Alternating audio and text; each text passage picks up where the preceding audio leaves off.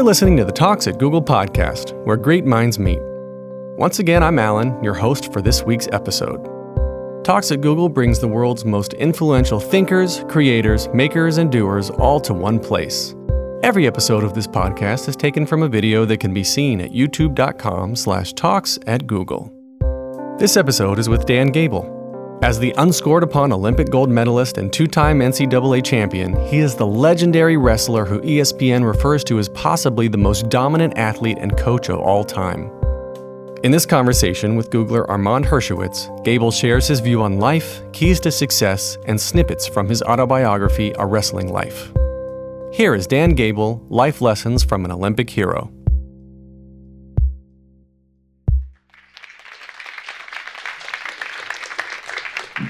Wow. I thought you were really smart.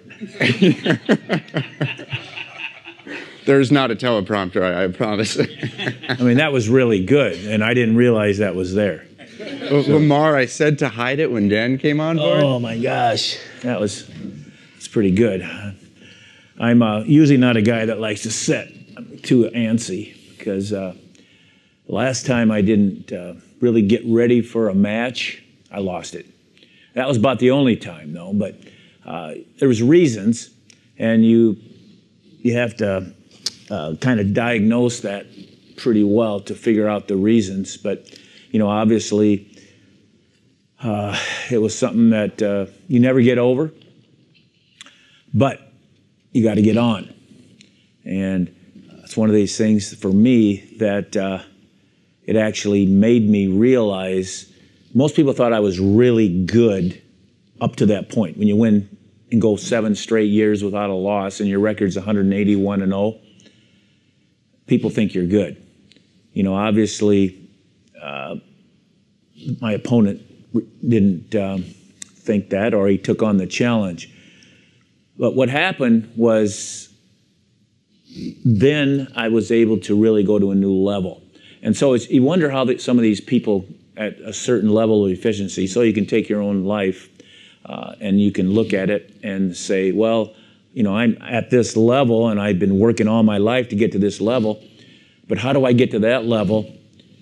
And maybe you can do it quickly, or maybe it's going to take time. If, if I had won that match, it would have taken me uh, a longer time than by losing that match.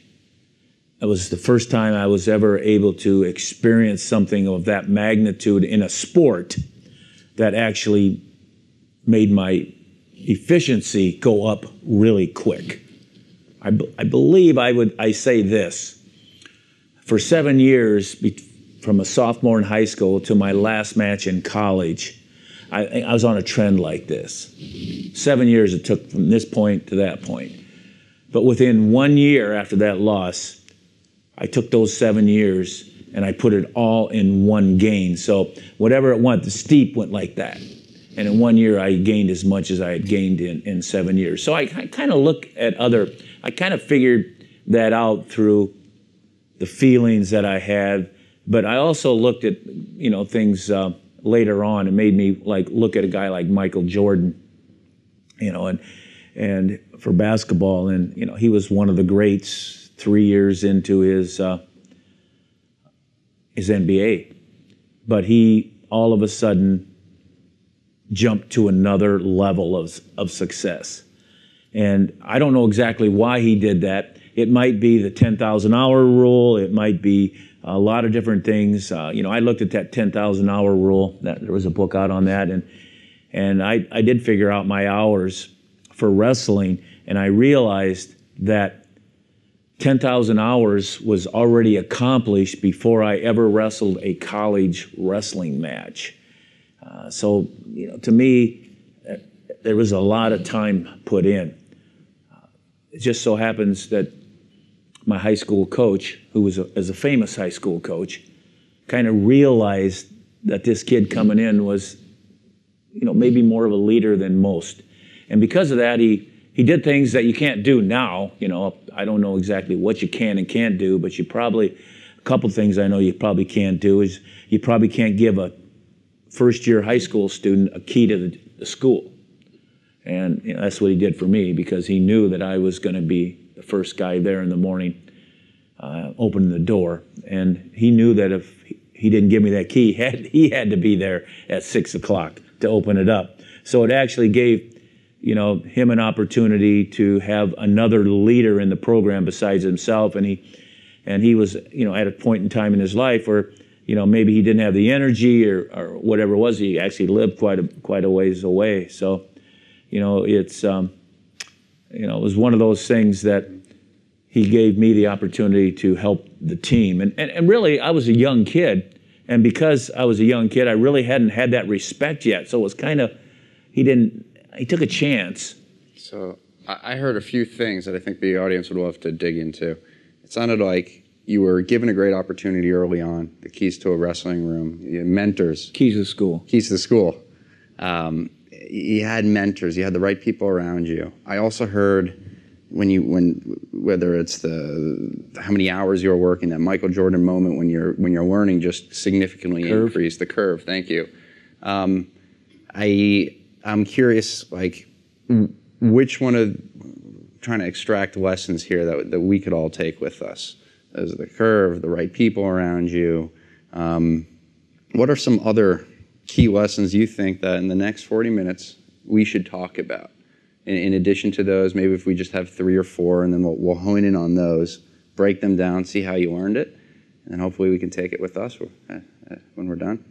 Yeah, I think one of the key things is really what you're born into. And, uh, you know, I think that it's sad that some people are born into a situation that is almost impossible, at least when they're younger years. And, uh, you know, and so maybe, maybe that's a, a good place to start with mentors. And so everybody here can help the world, everybody. Just because you affect somebody, you don't, whether it be your children, whether it be your wife, whether it be girlfriends, whether it be your friends, whether it be whoever it is, or in, in another way. I mean, this company affects a lot of people, unbelievably. You know, and so for me, it wasn't the perfect situation, my mom and dad, but they did look out for their kids, which was me and a sister that was four years older than me. So I, I was born into a good situation. It wasn't perfect, and I don't doubt if there's a perfect situation out there, but it definitely was a good one. And so they probably realized that they had more than they could handle with me, and so they gave me more opportunities at a young age, like, okay, this kid's got a lot of energy. Uh, you know, we want to teach him some things away from the home besides schooling, because I really hadn't started school yet. But so they had the local Y M C A, and they had good people that were working there, and they, they stuck me in programs uh, that actually helped teach me how to be a competitor, helped teach me how to actually have social skills, helped teach me how to actually have my first job, uh, you know, because they, I, I actually got a job within the, the Y M C A, and I only stayed at the Y M C A from the years four to twelve. How did you go about that theme of, you know, acknowledging your current situation? What do you call it? Have a competitive advantage on? What could you make the most of? And and surround yourself with the right people.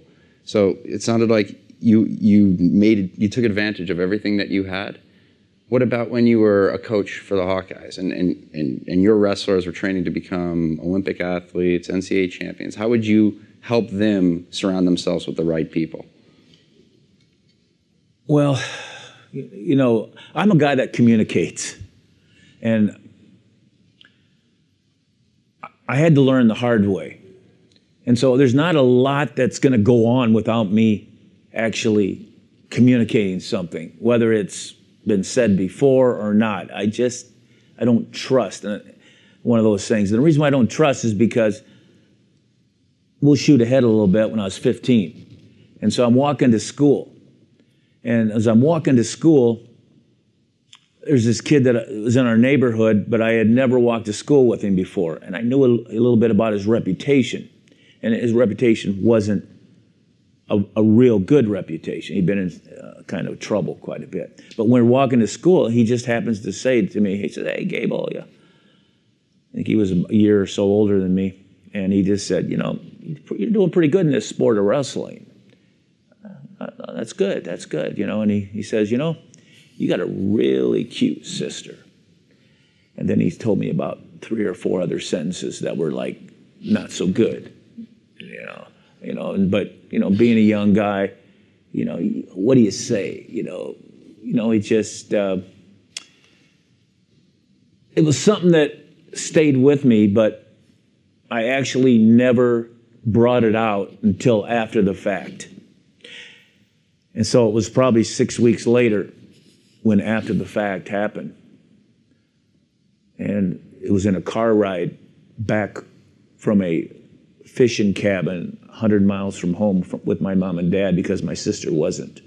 Uh, she didn't show up on time that morning. And because of that, all of a sudden, I'm riding home. And by the way, he murdered her. He broke into the house and raped and murdered her. And so on the way home, I'm thinking about that conversation. And I got a mom and dad that are, you know, my mom is hysterical in the front seat. My dad, he's, and I said, all of a sudden, I say to them, I say, I think I might know something about this. And it's like, how could, you know, my dad, how could you know something about this, you know, up here? And so he kind of swerved the car over, went out, opened the back seat up, kind of picked me up, kind of shook me. What do you mean you might know something? I said, Dad, I don't know for sure, but this is a conversation I had with this guy six weeks ago walking to school. You know, at first my dad was, he actually cracked me across the face, and he said, why didn't you say something? And I said, Dad, I just thought it was boy talk, but it was actually a lead, and they brought him in for question, and he actually admitted everything right there. And, uh, It was one, he was a young young guy, but you know, for me, it was like my family. What it did for my family, it just was going to tear this family apart, the family of three that's left. And so, for me, it was like I didn't really feel the guilt, but I felt more like the motivation. Like I knew that. Uh, This mom and dad, I needed to keep them together because they were just fighting and fighting and fighting, and they continued to do that. And just, I, I moved out of the, my bedroom, and I one night I got up and I just looked at them in the middle of the night when they were, when they were like fighting and yelling. And I think it, it took a really strong statement to get me out of bed. And I, I think the statement was really simple from my mom. She just said to my dad that, I wished I would have raised her to be, I think she said the word whore, you know, and then she would have gave in to him. And, you know, she fought her for her life to not give in, which commend her for that. But that got me out of the bed, and that made me realize that something had to be taking place. So a fifteen-year-old kid decides to move into her room that because that room is kind of haunted ever since we moved into it. So when I moved into that room, you know, I was... That night, I actually just went in there and told them. And a little bit later, they just kind of snuck in there and looked at me, and I and they looked at me like I was sleeping, but I wasn't sleeping, I can tell you. But they, uh, it kind of started things changing, uh, and the fact that I would wrestle for her and for them and for everybody else that uh, was pushing for me. But you know, it just it, it gave me a lot of. Uh, motivation on, on on such a such a, a negative aspect, but but uh, you know that's just that's just one thing, because adversity, you know I'm going to talk, you know adversity, it, it happens to all of us. I mean, it could happen uh, today, something, and it's it's I used to like have I used to like talk about adversity in, in two aspects. Adversity, you take it on, or you take it on, and I, I think we can probably find something in our life that we either are doing something or we're not about something that we should be doing. And I really only had that line for a short period of time. The short period of time eliminates the second part. Adversity, you take it on. There's no or in adversity. And it's easier said than done. especially in, in L's and D's, life and death. Wins and losses, that's another story. Uh, yeah, you can, um, you know, you got to take that on too. But there's two levels of uh, of grief there, and uh, obviously life and death is the one that's a little bit more difficult, a lot more difficult. But but uh, the winning and the losing also can be uh, a pretty can hit you pretty hard. So you know, so I, I go seven years, and I have a loss, and that that's going to hit you, and that's why I was able to go to that next level. I've been hit hard at special times in my life. Record performance times. I mean, seven years, finally have one more match, only person ever going to be undefeated in high school and college. And and I get distracted. I um, I don't wrestle up to my ability. And and if had I wrestled up to my ability and done everything right, I could handle that. But when you don't do everything, when you don't do it right, and you get involved, you know, that's, uh, you know that you're better, that's, that's harder to take. So then as a coach, once you know it again, go almost ten years without a loss at the N C double A championship from a team point of view. And then record performance, we lose. But you got to analyze those losses. You got to analyze the death. You know, and, and obviously the communication aspect for me has never been a problem anymore. I When I hear something, unless it's just dead silence, you know, that you got to keep this secret because of no major reason or a, of a really good reason, you know, you got to communicate. But, but uh, you know, the wins and losses uh, after seven years and after ten years, they hit you hard. And you, you really go back and, and you figure out what took place. Go back three hundred sixty-five days a year. And I actually analyzed every day up to that loss. And even though the bottom line was the kid got inside my head. He used tactics. I never even really paid much attention to him on that loss until he came to the tournament, and all of a sudden at a press conference like this, he, he shot his mouth off, which, you know, I absorbed it. And my focus went from me to him. And because it went to him, I, I wasn't worrying about my skills. I was worrying about his skills. And when you go into competition, wins and losses, business and not business, you got to focus on what you're good at. And when you focus on what he's good at, that means he's going to do something to you, and you're not going to be at the best of your ability. So, you know, that's that was pretty amazing. But my team loss, my team loss, if this was my team, it was because we were celebrating too much. And because you just thought it was going to be automatic because you did this, you did this. Nothing's automatic. And there's always things that you can change. And when you see something that needs changed, and if you let it go in your life or your business or your family, every day you let it go, there's a term called the longer, the longer. And that term means that the longer you let it go up front, the longer it's going to take on the back to really get back. Even though as soon as we lost, I thought we'd get right back on top.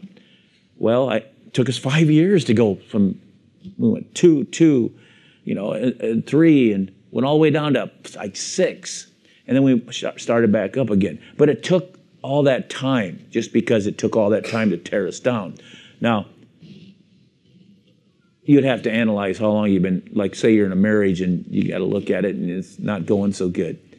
You got to kind of look and see how long you've been uh, not being so good, and, and don't think it's going to change right around. You almost have to build it up as long as you tore it down. But you're always hoping for the quickness, but the quickness won't be stable.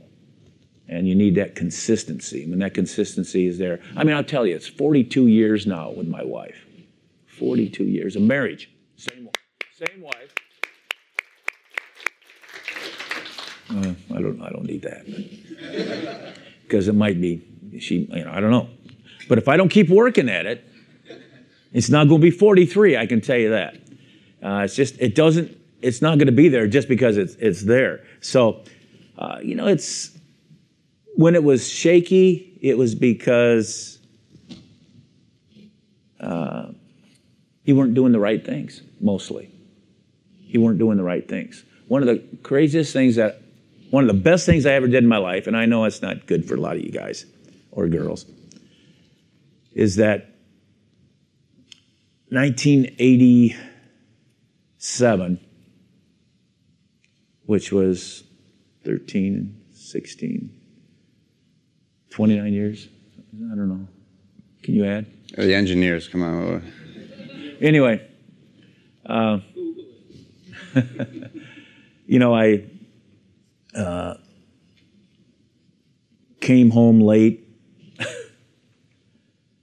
I had to get up early. So then I came home and I said, never again am I going to go to excess. So it's been since nineteen eighty-seven that in one day, I've never had more than uh, two beers in my life. Uh, if I hadn't made that vow and kept that vow, I wouldn't have said forty-two years. There is no way, because that would have been gone a long time ago. That would have been gone. It's just something that for me, and again, I got to work on that too, because these guys are trying to get me out drinking tonight, and we're here, and I don't know. That's the wrestlers in business. Actually, I get I, I get thirty-two ounces of beer, you know, because if you say two beers, I mean, some guy gives you a quart of beer, and then he gives you a gallon of beer, you know. So you gotta you gotta actually define it a little bit. And I've stayed I've stayed that um, game, and then you can't also use two days. You can't go in a row like, okay, it's eleven fifty-eight, you drink two beers. And then it's twelve oh two. Next day, you can drink two more beers, and then you got a bigger bottle, a little bit. You, I gotta be smart. You can't. You gotta be right, exact, and know. And you know, now that I'm actually getting a little bit older, uh, even though I don't claim I'm over twenty-nine on the workout machines, because they always say age, weight, uh, uh, all that kind of stuff. I always say twenty-nine, and I always win the damn thing over the twenty-nine-year-olds. I'm always ended up the first guy, whatever I went, fifteen minutes at this level. Then they say it's how you rate, and I, every time I jump off, if it's if it's number one, uh, you know, I jump off. If it's number two, I got to go back and do it again. But uh, but uh, you know, that's uh, that's just the way I think. That's the way I think. But you know, obviously, adversity has been uh, something that I hate. I don't like it at all. A lot of people thrive on it. I like prevention uh, of adversity. The more adversity I have, the more I, I get down. But some people can thrive on it a little bit. I got a couple buddies that actually, that's the only way they can get good is if they have something go bad on them. But I like good, good, good, good, good. You know, even though uh, it hasn't been perfect. And I don't think there will be a perfect situation, you know, on this earth anyway. So. Uh, But it, you know, doesn't mean you can't strive for it. That doesn't mean I shouldn't have won that match. But if I wouldn't have won that, if I would have won that match the way I wrestled in that match, I probably wouldn't have won the Olympics like I won the Olympics. You know, maybe I would have won the Olympics, mm-hmm. but you know, I won them and nobody scored on me. The, I mean, I think the last twenty-one matches I had, Olympic competition and Olympic games, was one hundred thirty to one and twelve pins out of twenty-one matches with nobody scoring on me. You know, that's like domination, kind of. And except for that one point, you know. Would, would you uh, give us any suggestions on how to find the lessons from adversity without having those catastrophic losses? Mm-hmm. Being able to think that way, although you're not in such a situation, proactively hit that curve you were talking about. I don't think it's possible.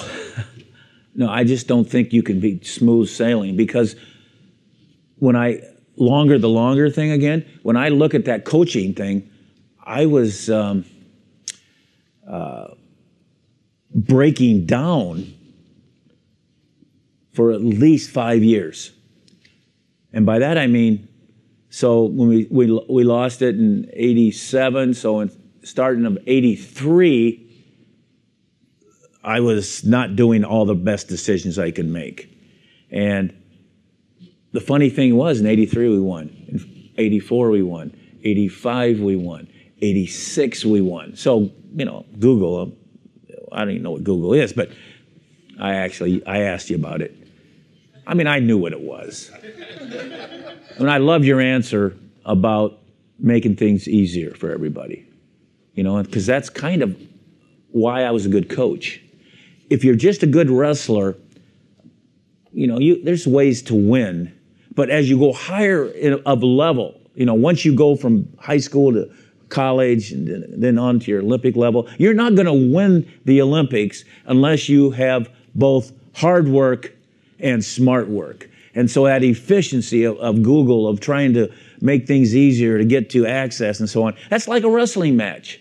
I mean, I personally kept getting better all the time. And, I, and all of a sudden, instead of struggling to score, I could score quicker, easier, because the skills and the techniques were getting better. I mean, for me, I got this guy over here, uh, Nick Gallo over here, that I used to train with him all the time. He didn't like this hard, tough-nose style wrestling that I had. He liked slick, quick. He didn't want to get tired. You know, for me, I had to take and learn some of that. I don't mind getting tired because I never knew I got tired. And so I, you know, instead of being really efficient, I just struggled, not struggled, but I would get to it and finish and win. But that's at the lower levels. As I got higher, I had to actually know how to be more efficient. And, you know, and uh, you know, I've seen five people try to jump uh, Nick Gallo, and none of them could get a hold of him because he was like a, like a noodle. He'd grab him and he, you know, and, and uh, so it, it, things like that kind of, you, you got to be, okay, so I'm going to the woods. And I love hard work. And I take my, uh, nowadays, I take my chainsaw. The old days, you take an axe. But I'll tell you what, I run out of gas, my engine breaks down, and I can't cut the trees down. I still have my axe with me. So I can go, you know, even though I got my efficiency, I'm going to do it. But if I have to do hard work and I got to get a certain thing done, mm-hmm. I'm going to have a backup plan. And a lot of people don't have those backup plans. And in your life, a lot of times there's, uh, you know, especially with Google, I mean, you're just constantly wanting to do things efficiently and everything. You know, sometimes you got to do a little hard work to become efficient. And you got to stay in that hard work. And, if, and sometimes you got to work through that uh, to get to that great ability to dominate.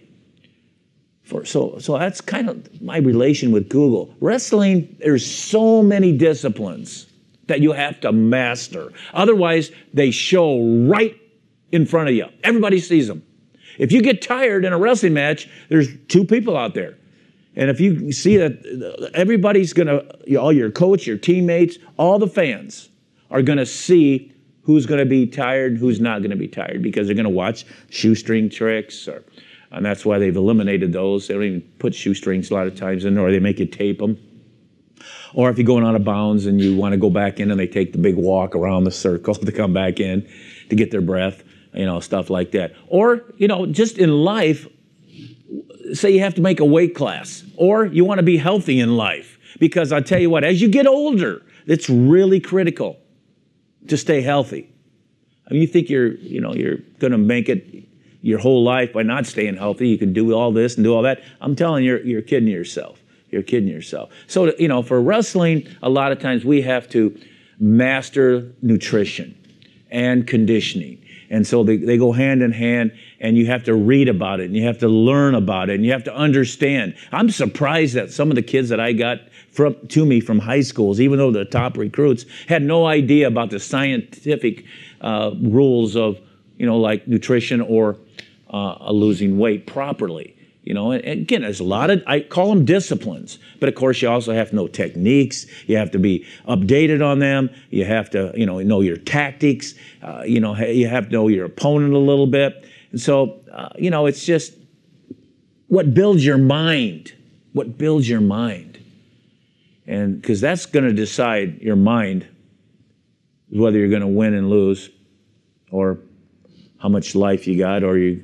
Going to be dead quicker, uh, a lot of it. And whether it's, you know, I mean, there's freak things that happen out there, but, but um, you know, it's amazing. Uh, one of my good friends just never stopped partying after college. He partied all through college, did really well. He was, you know, a genetic type guy. And, uh, and but he just kept on doing that in his whole life. And but about ten years ago, you know, when he's carrying his, you know, oxygen tank around with him because he smoked all the time and he drank all the time, and he gave up smoking, you know, maybe seven years ago, I think it was, eight years ago. And so he had twenty percent of one lung at seven, seven years ago. He still got twenty percent of one lung. It's pretty amazing. I mean, today's a little different. You know, my mom and dad smoked, drank pretty good, but but the smoking part, but there wasn't really any, you know, information out there. And, you know, it's, you know, they they lived till sixty-seven and seventy-three. You know, you know, I got I got a ways to go to get there. I'm twenty-nine, but but but uh, you know, it's uh, one of these things that. I never, I, I've never smoked, really. Maybe as a kid, I shouldn't say that. But I never inhaled. I just thought it was cool to smoke Swisher Sweets. Swisher Sweets down by the, when I was in sixth grade and seventh grade, sixth grade, I think, uh, fishing. But, you know, it was just a temporary thing. I guess. But, but, you know, it's just one of those things. And like I said, two beer limit probably helped me a lot. All right. And, you know, that's just one of those things. But, you know, I do have my drawbacks. I just want you to know, there's no perfect situation out there.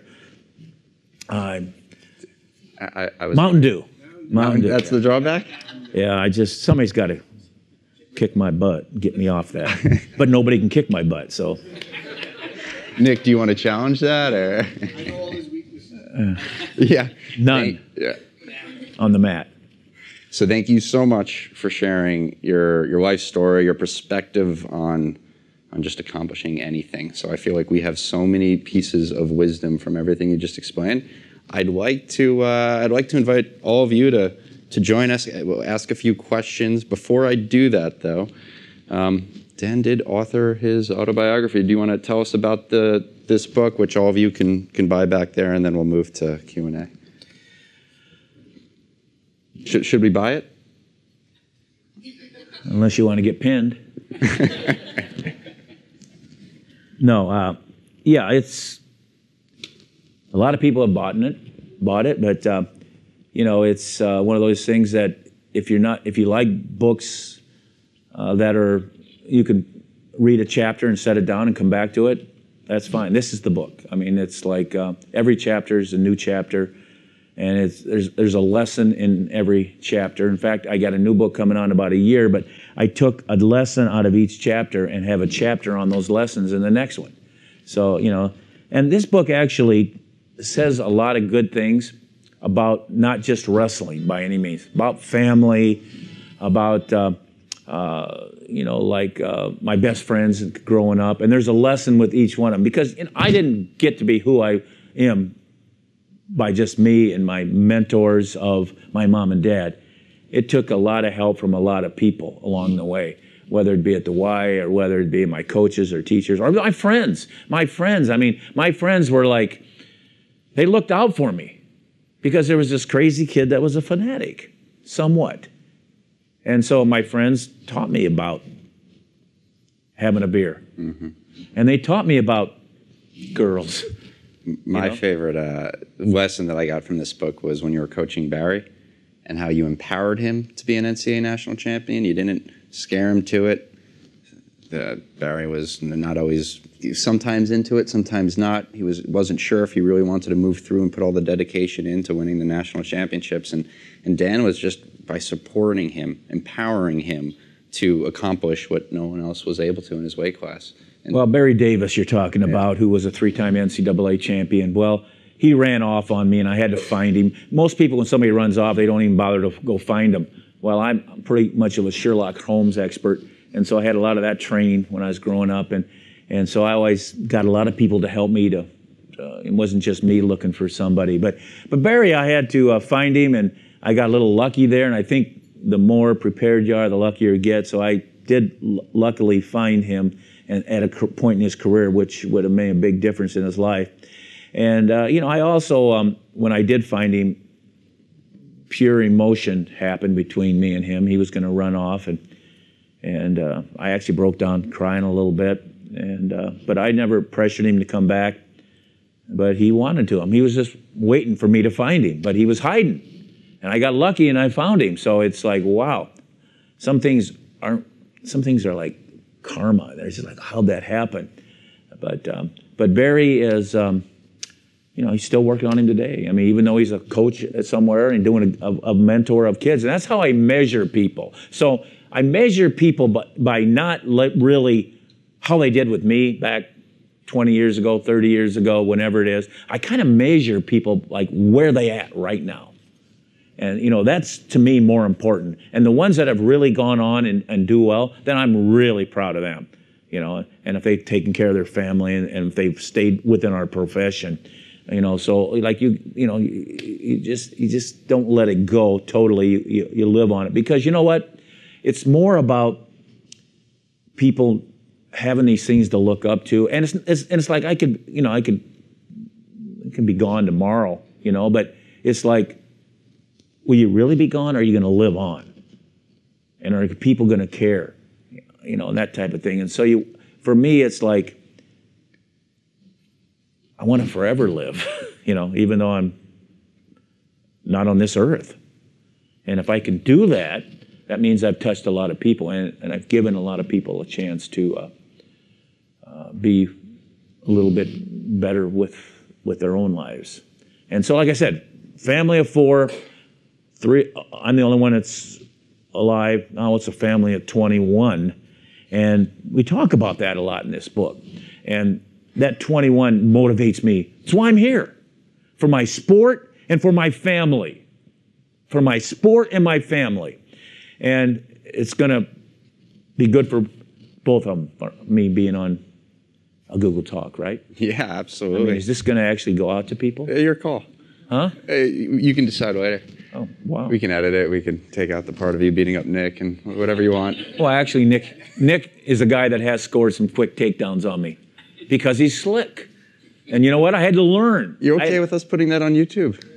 Of course. Nick Gallo? Yeah, right. he, he already beat my guy in the national finals. So he's I can give him some credit. So we have, uh, we have a question over here. Thank you. Hey, Dan, how's it going? Thanks so much for your words of wisdom. You touched a little bit on nutrition. I'm wondering if you have any recommendations for resources for understanding nutrition that are, you know, your favorite resources for understanding nutrition. Well, I usually like to read books that are directly related with wrestling, but that's probably not for the, the normal. But, but you know, because of you have to be in superior condition in wrestling, you know, they're, they're probably pretty good. I used to have an, I think it's called an encyclopedia of, of health, but... But, uh, you know, but it was involved with wrestling. But I tell you, there's so much there and so easy to access to get it to. I mean, you just go online, I think. Yeah. Now, here's the thing. Here's the thing with it. And again, there's so much that isn't good. So you got to go like to a really a knowledgeable resource. Because people are always trying to make money. And a lot of that stuff isn't for real. So you just got to go to the general knowledge and go from there. Do you have like a top, you know, one, two, or three recommendations in terms of, you know, maintaining good nutrition? Like, so well, like the top one or two? Long enough. But right. actually, um, I think for me, it, it's the scientific point and not just the made-up type of things. So I really, you know, I wouldn't say that uh, if you see something that, that looks easy, you go back to the actual science of it. So, so are you gluten-free? Hmm? Are you gluten-free? Have you heard of this? Paleo diet? Uh, I'm just a general science guy. Find the right scientists and, and no, I'm sure. I'm a general science guy. I don't go for these uh, fads. Uh, one question over here. Hey, so uh, you were talking about adversity a lot, and I was wondering if you have any uh, personal experiences or tips or tricks you have when you were um, competing and you were not performing the way you wanted to perform, and you weren't doing your best at you have a trick to get yourself to do, again, what you want to be doing in well, mid-match? For me, anytime I'm experiencing something that I don't like, I go the healthy route. And that means I go to the gym, or that means I go to the wrestling mat. Some of the worst times in my life, and you could have laid there and just keep suffering, but I actually got up and went to the gym. And I called somebody up to get a wrestling match in. Or uh, even during the days, you know, when my sister was first murdered, it was like, what do you do? You, everybody came over to this one house, and everybody was just on this one house, and all they did was just kind of look at each other and talk, and, and I had to get out and do some exercise. I think exercise is one of the best uh, things that can actually get you in a different frame of mind, at least temporarily. At least temporarily. It will um, make you feel a little better. And I know that I, I take it right on again. I take it right on, and that's one of the ways that uh, I've been able to do it. Uh, yeah. Also, any mid-match uh, mid-match mentalities. You're in the middle of a match. Oh, my gosh. If you have to think during a wrestling match, you're in trouble. Uh, but I'm going to tell you what, what I do sometimes. I have had to do it. And I talked myself into performing at a higher level. I can remember I went in overtime once, and I knew I didn't perform during the match. It was kind of a hangout match, and I've seen, I never do that. And so when I was in the corner, I was just kind of talking myself into, um, I got a higher level that I normally compete at. In fact, my athletes, actually, some of them, but to get their game face on, wanted me to slap them a lot. And back in the days, I hadn't coached for a long time. Back in those days, you know, you could get away with it as long as you, they told you you could do it, and their mom and dad told you you could do it. But now, today, they can tell you, and you got to have a signed agreement. And then you, and the parents can tell you, you got to get a signed agreement, and then you got to go get a lawyer and make sure all this stuff's worked. But so it's a little different to, than today. But. Uh, But I can remember I've uh, sometimes had to pull a trick or two out of your hat, and usually if you have a tremendous reputation going into that, you can pull a few tricks out of your hat and get away with it. Uh, but you don't want to have to count on it too much today.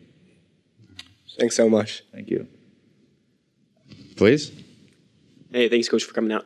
I uh, have to say I appreciate your comment about Mountain Dew. I actually gave up soda when I first started cutting in the eighth grade, and I haven't had a sip since, I, I want to say it's like two thousand four. So that's all you got to do. Well, I can't I say I took the same that. route on beers, though. No, I. Oh, you've had more beers? Yeah, you drink a couple more? couple more than that. Oh. Uh, Does but, it get you in trouble or not?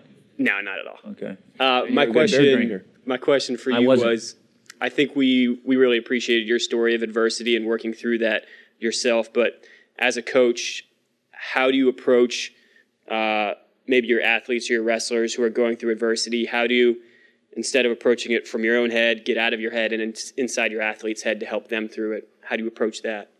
Well, the number one thing, you got to develop some kind of a respect, and that's on an everyday basis. And so over time, they will look up to you. It's just like a parent. Uh, there's no difference uh, from a standpoint that if your kids just don't, if you don't treat them right and don't do things right, you're going to have a lot tougher times. So it's a daily uh, thing that they all of a sudden see that that they really, that they know that you they really you really care, and that you're working harder than they are. That's a, a real key thing, and not necessarily uh, just during the match, but uh, or during the uh, the practice, but forever. You know, it's just that whatever they're doing in terms of their two hours of hard work, you're putting in ten, you know, hours of work or whatever. Uh, you know, that's another thing. Some people like don't like to take home what they have to take home. They like to leave it there and then come back and get it. I'm just going to tell you, I've been one of these guys that I've been able to take it home. I've been able to take it home with me. And now, and if I bring it home and it's not good, then that's not good. If I bring it home and and uh, share it, and they uh, the family is on your side, which my family is on my side. That's one of the key things. I said four, they were all on my side. The twenty-one, include me, they're all all on my side.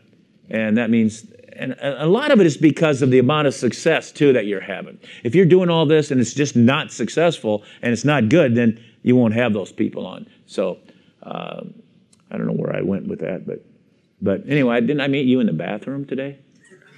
For context, we were washing our hands. uh, yes, sir, you did.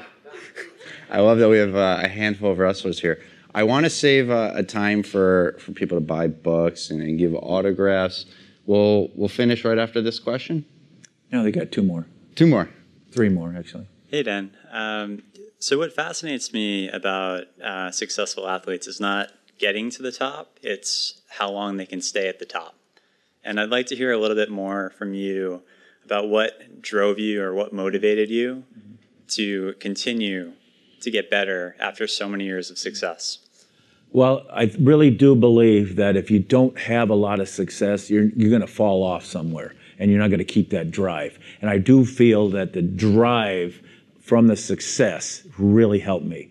And, and, and at, at the crucial times of, of, I had all this winning, then I had a loss, you know, that's a major adversity. But, uh, you know, it's just that you have so much success, you know what that feeling's like. And then you, when you don't have it, it's, it's kind of devastating. So you, I think you do have to be successful a lot to be able to sustain it, sustain it. Uh, it's one of these things you get up there. I think, I think I say that, uh, you know, that my, um, my low point is like at most people's peaks. Uh, and, and, and because by that I mean when I drop down a little bit, uh, you know, it's like it's still higher than almost everybody else in my work ethic or, or my smartness, you know, for my sport. And on a daily basis, when you're up at that level, you got to have, you can't stay up there. I don't like to use the word can't. I shouldn't, shouldn't say that. But, you know, it's like you still have to have what's called, and again, this is really critical. And I can't believe I haven't pointed this out, because this, you have to have what's called recovery. And a lot of, and people say, oh, I'm going to go fishing once a month or once a year. That's going to recover me for the year. Or I'm going to, I'm going to go uh, uh, do something and I'll be ready to go, you know, for another year. Hey, it's every day. My recovery is every day. So our, where was, what was I doing this morning when I first got up? Well, I was in the uh, steam room. I was in the sauna. Uh, you know, I was in a, I got a massage. Uh, you know, it's like, you know, you know, I, I, I do things. And that's one of the keys. So when I come home from work, uh, I, I do things that are going to help me recover to be ready to go for the next day. Most of them were like for wrestling, but it's your whole life. So it could be my homework when I was a kid, you know, that type of thing. But I, I could recover really quick, really quick. And part of that recovery is because I did a lot of things to my body and mind that I that nobody else did. So practice was over. I stayed after. But then I went through all these things, hot, cold plunges, hot plunges. You know, if somebody was there in college for a massage, you know, if, if I get in a, you know, I just, I'd work on that, but I didn't really know what I was doing until I became a coach. And then you kind of di- diagnose it, dissect it, and then you say, this is it. So my teams could work extremely hard. This team could work extremely hard, and you could come back and do it again tomorrow, and you're totally recovered because you have a recovery process. So, you know, I, like I said, when I wanted to go fishing, I had this cabin up north in Minnesota, but I only get up there, you know, three weeks a year, maybe two weeks a year, and all at the same time.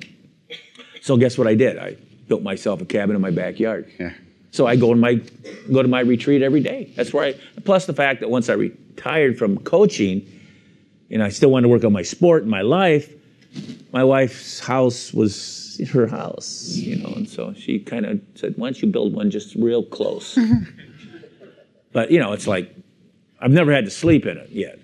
We'll, but there's, uh, but there is a bed there. We'll, we'll have to create our own cabin in one of these M Ks. For for the remaining two questions, feel free to just approach. Let's uh, give Dan a thank you.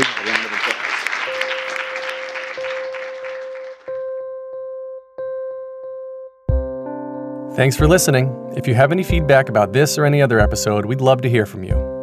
You can visit g.co slash talks at Google slash podcast feedback to leave your comments. And to discover more amazing content, you can always find us at youtube.com slash talks at Google or through our Twitter handle at Google Talks. Thanks for listening. Talk soon.